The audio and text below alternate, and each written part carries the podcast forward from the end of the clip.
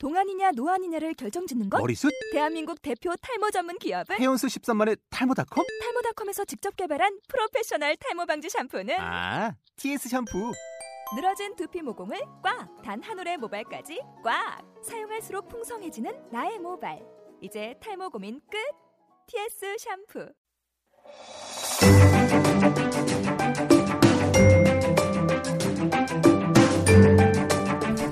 웅진 지식하우스와 노블마인의 책을 살짝 맛보세요.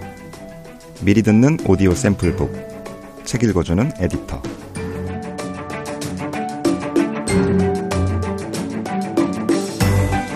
오늘 낭독은 지난 12월에 진행된 책 읽어주는 에디터 독자 낭독대회 1등 수상자 장재영 독자님이 수고해 주셨습니다.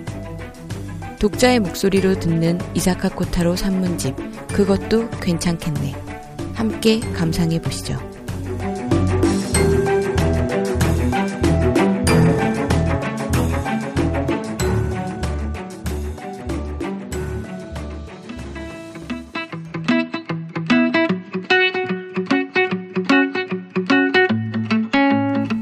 그것도 괜찮겠네. 이사카 코타로.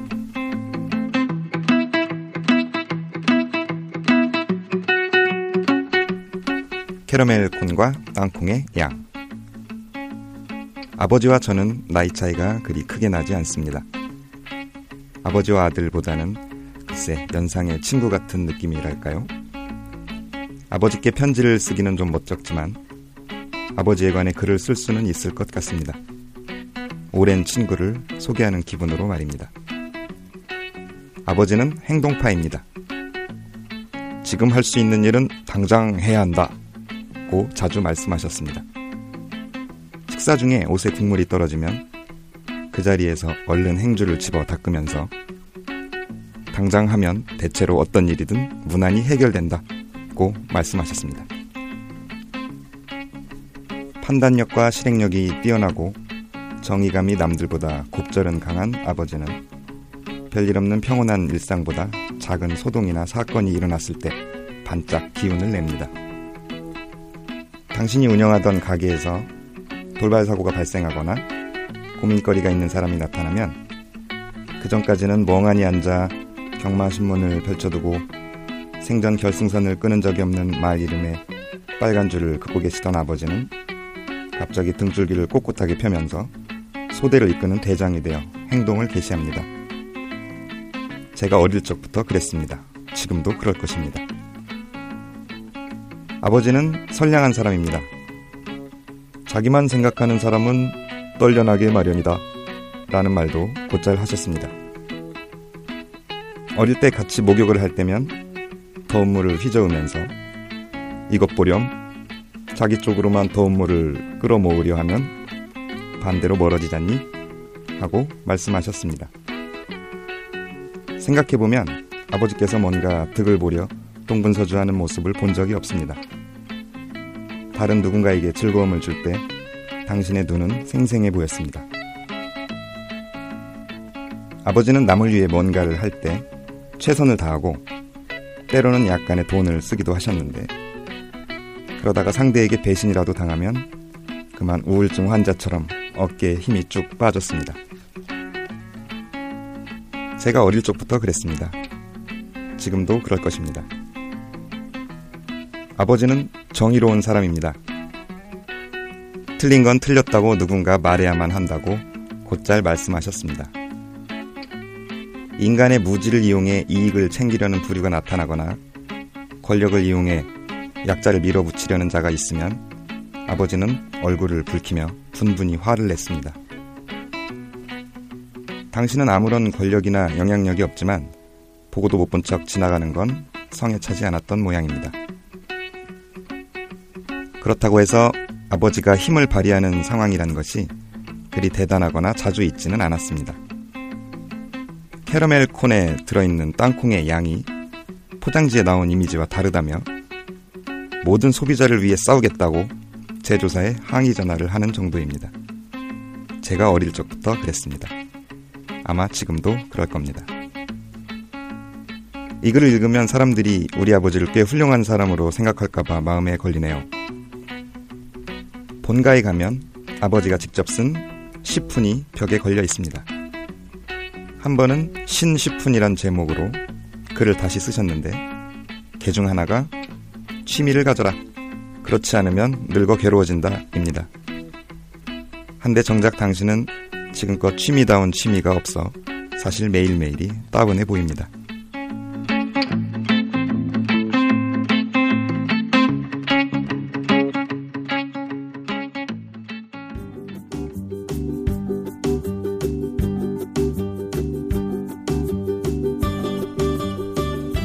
극장은 평화롭다.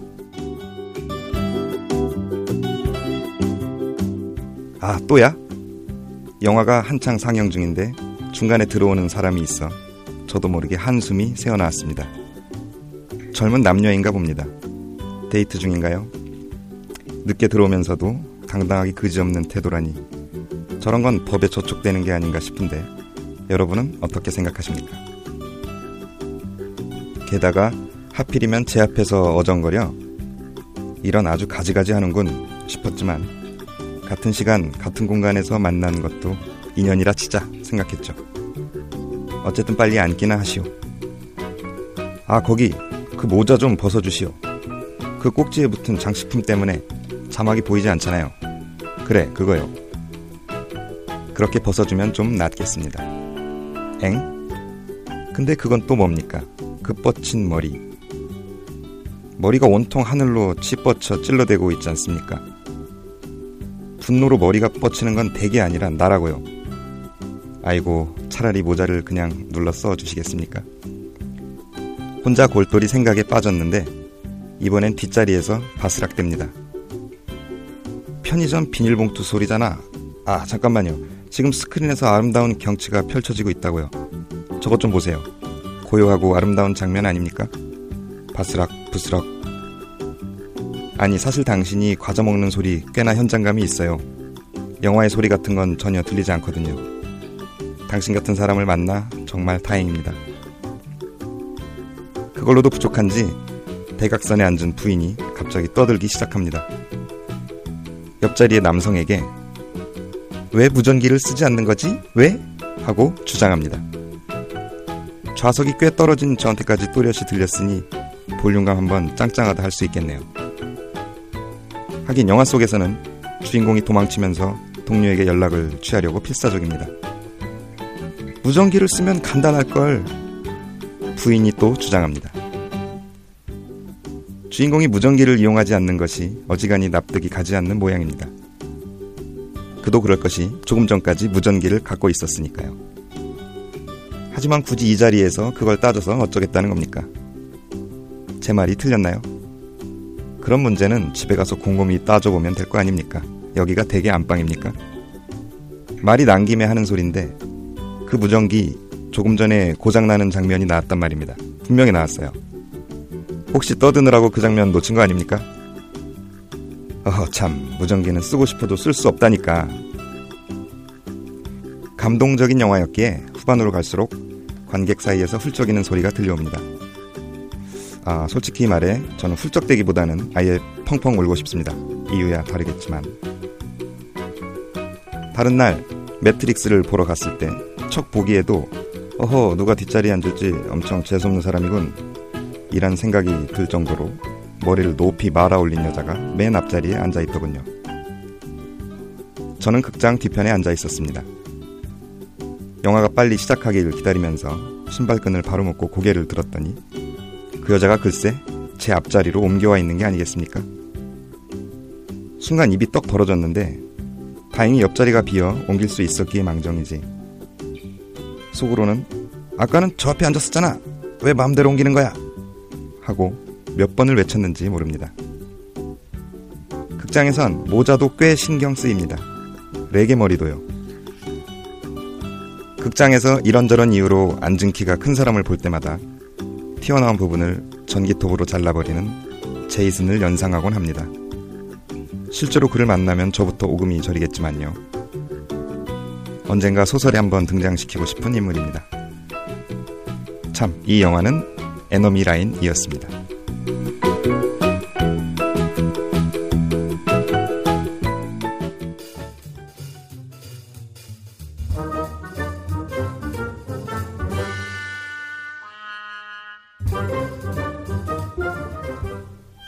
도망치고픈 쥐.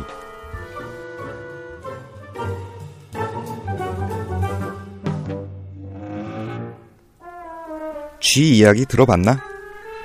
어릴 적 툭 하면 아버지가 하던 말씀입니다. 쥐 이야기란 쥐를 이용한 실험 이야기를 말합니다. 쥐 두 마리에게 약간의 충격을 가합니다. 한 마리에게는 느닷없이 쇼크를 가하고 다른 한 마리에게는 앞으로 쇼크가 가해진다는 예고 전개를 살짝 흘린 후 쇼크를 줍니다.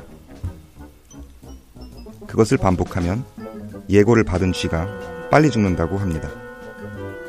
이 이야기의 교훈은 이러합니다. 당장 일어나지도 않은 일을 미리 걱정하면 빨리 죽는다.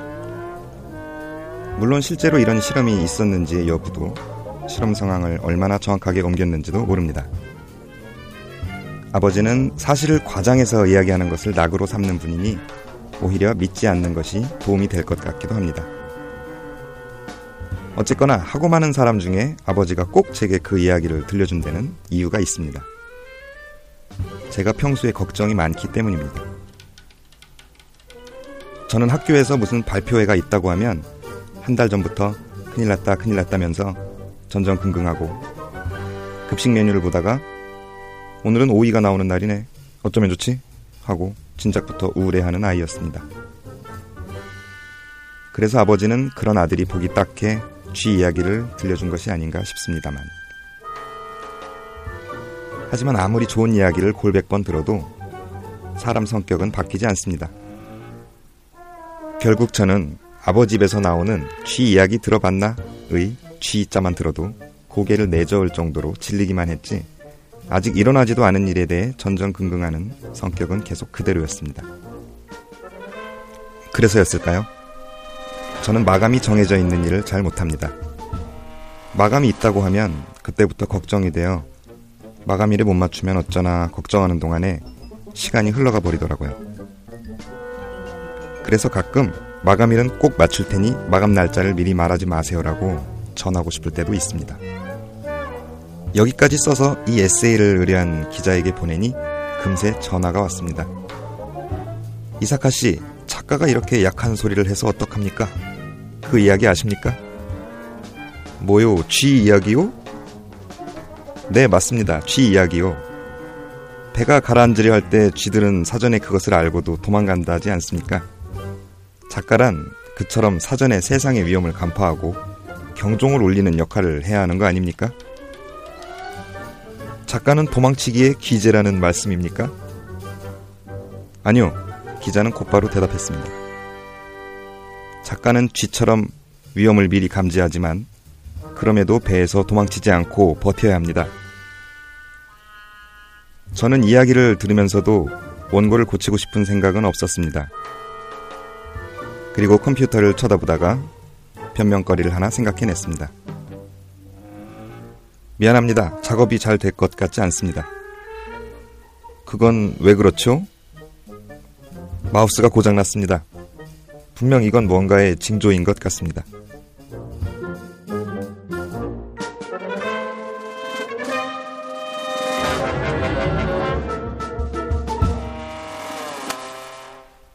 (1년) 동안 생각하고 또 생각해도 아무것도 떠오르지 않아 마감 사흘 전에 쓴 쥐의 해에 대한 에세이입니다.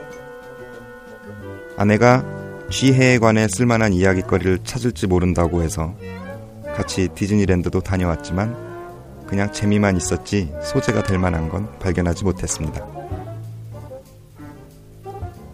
이 쥐 이야기는 아버지가 10개 교훈으로 뽑는 것 중 하나입니다.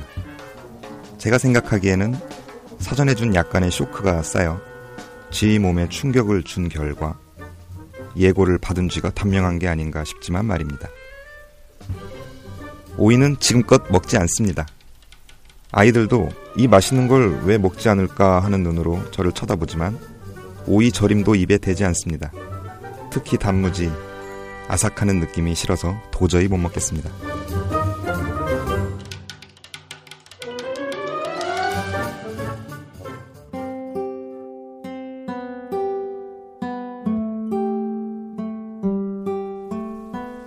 웅진 지식하우스 책 읽어주는 에디터 독자 낭독 대회를 통해 이렇게 재밌는 경험을 할 수 있게 되어서 참 즐거웠습니다. 친구가 올해는 책 좀 많이 읽자라고 합니다. 그래서 저는 이렇게 대답합니다. 응, 그것도 괜찮겠네. 독자 장재영이었습니다. 감사합니다.